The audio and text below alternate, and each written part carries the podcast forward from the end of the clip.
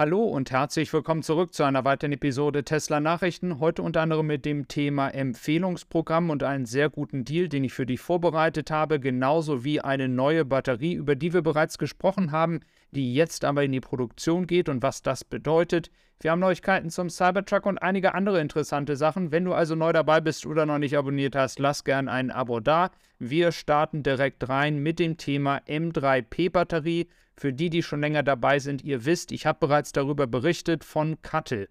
Diese Batterie soll jetzt in die Produktion gehen. Wir alle wissen, das kann ein bisschen dauern, bis die Produktion hochgefahren ist, aber es soll jetzt losgehen. Und was bedeutet das für das Model 3, welches ja eine LFP-Batterie hat? Das bedeutet ca. 27 Meilen oder 41 bis 42 Kilometer mehr Reichweite unter einer Voraussetzung sollte Tesla nicht die Batteriegröße verkleinern, weil das könnte man natürlich auch, man könnte weiterhin mit 491 WLTP arbeiten, Batterie ein bisschen kleiner machen durch die größere Energiedichte oder man bleibt bei der gleichen Größe und hat dann eine höhere Reichweite. Das hängt also auch unter anderem von Tesla ab. Auf jeden Fall deutet sich hier eine neue Batterie an. Wann die jetzt kommt, Darüber gibt es nur Spekulationen. Wir könnten natürlich vermuten, dass das vielleicht dann zu dem Update mit dem Model 3 gleichzeitig kommt.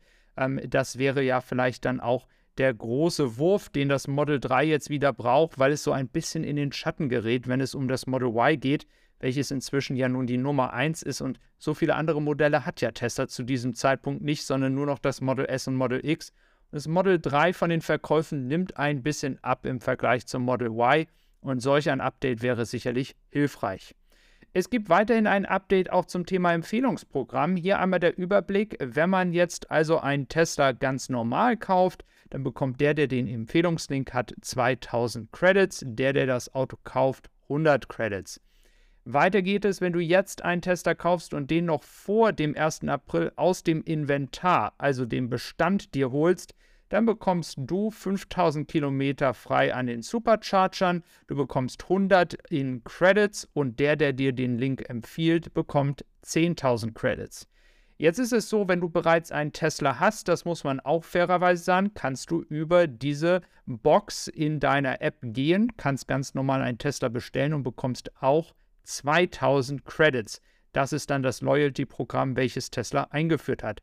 Ich habe jetzt einen Deal erarbeitet, der Link ist in der Beschreibung. Der ist folgendermaßen. Du bestellst deinen Tesla über diesen genannten Link dort. Dann kontaktierst du uns über die E-Mail info@tessisupply.com. Dein Auto ist wie gesagt bestellt, du bestätigst uns das einmal, dann wartest du darauf, das Auto abzunehmen. Du bestellst bei tessisupply.com, aber nicht mit Überweisung und wir warten in der Zwischenzeit auf die Punkte von Tesla und wir erstatten dir 12% deines Warenwertes. Dieses gilt aber nicht für Wallboxen, Reifen und Felgen, sonst alles im Sortiment. 12%, ich finde, das ist ein super Deal. Das heißt, du kannst nicht nur mich unterstützen, sondern auch noch über den Link dann einen Rabatt bekommen, wenn dein Auto angekommen ist. Ganz wichtig, dass es kein Durcheinander gibt. Der Name Simon. Ich habe einen Geschäftswagen über die Firma Tessie Supply. Deswegen kommt das aber trotzdem mir zugute. Nur da steht der Name Simon. Also ich würde mich freuen. Lasst mich gerne wissen, wenn ihr Fragen habt, einfach kontaktieren. Und wir starten rein mit dem Thema Verkäufe von Tesla in allen Regionen. Und das ist tatsächlich sehr interessant, denn wir sehen, dass Europa gar nicht mehr so weit entfernt ist von den Mengen, die wir in China haben. Und China ist ein sehr, sehr großes Land mit über einer Milliarde Menschen. Und natürlich ist die Kaufkraft vielleicht nicht die gleiche wie in Europa. Doch Europa von der Bevölkerung ist dann prozentual doch schon um einiges kleiner. Trotzdem sind die Verkäufe doch sehr nah an dem, was China erreicht. Und das wird sicherlich durch Grünheide auch noch weiter zunehmen, denn ähm, Grünheide hat ja, wie ich bereits gestern im Video gesagt hatte, den Meilenstein von 5000 Autos pro Woche erreicht. Was auch interessant ist, ist Nordamerika. Und da spielt Fremont seit einigen Jahren ja nur noch eine untergeordnete Rolle. Sie produzieren sehr viele Autos, aber erhöhen diese ganz leicht. Und das sehen wir auch hier nochmal im Vergleich zum letzten Jahr im ersten Quartal, da waren es 125.000 und jetzt sind es 150.000. Das sind einfach mal 25.000 Autos mehr und das noch aus der doch relativ alten und nicht von Tesla gebauten Fabrik. Also nicht in der üblichen Effizienz, die man in der heutigen Fabrik in Shanghai sieht, in Grünheide, in Austin und in Zukunft in Mexiko, sondern doch tatsächlich noch aus einem Gelände, was wirklich immer wieder wie ein Chaos aussieht, wenn man die Drohnenaufnahmen dort sieht. Ja, wenn man sich die Quartalszahlen anschaut, sieht man aber auch hier ganz deutlich, dass natürlich die meisten Autos weiterhin aus der Fabrik in China kommen, aber auch das wird sich mit der Zeit jetzt ändern, wenn Austin und Kuhnheider weiter die Produktion hochfahren. Und dann auch nochmal aufgeteilt, wo sind denn die stärksten Märkte?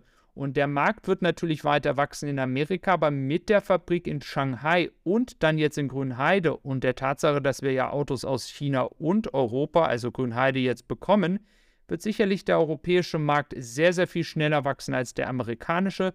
Ähm, da wird natürlich davon abhängen, wie schnell kann man die Cybertruck-Produktion hochfahren.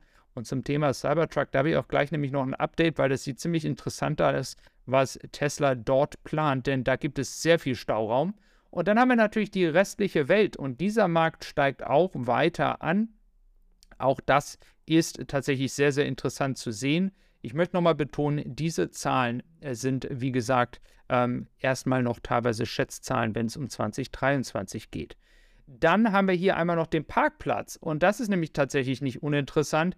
Der wird immer voller und wir hatten ja schon darüber diskutiert und ich hatte bereits vor einigen Wochen gesagt, also wenn die weiter so produzieren, das wird richtig eng werden. Es gibt ja noch einen anderen Parkplatz, wo man auch Autos hat. Und deswegen sieht man auch, wenn man auf die Webseite von Tesla geht, viele Autos mit der Farbe weiß, mit der Farbe schwarz. Und jetzt so in den letzten Tagen ähm, des Quartals ist ja immer nun der Fokus auf den lokalen Markt. Jetzt geht nichts nach Norwegen, nichts nach Frankreich, Italien, Belgien, Portugal, Spanien, sondern jetzt werden die deutschen Kunden beliefert. Und du kannst mir gerne mal da lassen, was du dazu denkst. Bekommst du schon deine äh, Win oder wartest du noch auf einen Kauf? Ähm, lass es mich gerne wissen. Hier einmal nochmal die Zusammenfassung. Was ist eigentlich der, die Nummer 1, wenn es um die, ähm, äh, die Verkäufe von einem Modell geht? Das ist weiterhin der Toyota Corolla. Aber mit 760.000 ist das Model Y jetzt nun nicht mehr allzu weit entfernt. Und mit dem Wachstum, mit Austin und Grünheide, da hat Tesla sicherlich die Möglichkeit, an erster Stelle dieses Jahr zu kommen. Wenn Tesla über 2 Millionen Autos verkaufen sollte, dann müsste das auf jeden Fall möglich sein. Und jetzt kommen wir gleich nochmal zum äh, Cybertruck, denn der Cybertruck wird sehr, sehr viel Stauraum haben. Wir kennen das übrigens ja schon von vielen Aufnahmen vom Rivian, welche Möglichkeiten es dort gibt. Und hier wird es also am äh, Ende, also hinten links oder rechts, das kommt noch drauf an, wird es eine Klappe geben. Und dort kann man dann zum Beispiel auch Dinge in einen Stauraum reintun. Das ist jetzt mal hier so ein Beispiel-Kit, wofür man das benutzen könnte. Ob das jetzt eine Angel ist oder irgendwas anderes. Ob das dann noch manuell, ähm, ja, sage ich mal, konfiguriert werden kann. Wir wissen, Tesla ist nicht so ein Fan davon, es zu komplex zu gestalten. Auf jeden Fall wird es dort Stauraum geben. Auch eine sehr interessante Variante. Ich freue mich, dass du heute wieder dabei gewesen bist. Ich wünsche dir einen schönen Tag und hoffe, dass du bald wieder dabei bist. Bis dann und tschüss.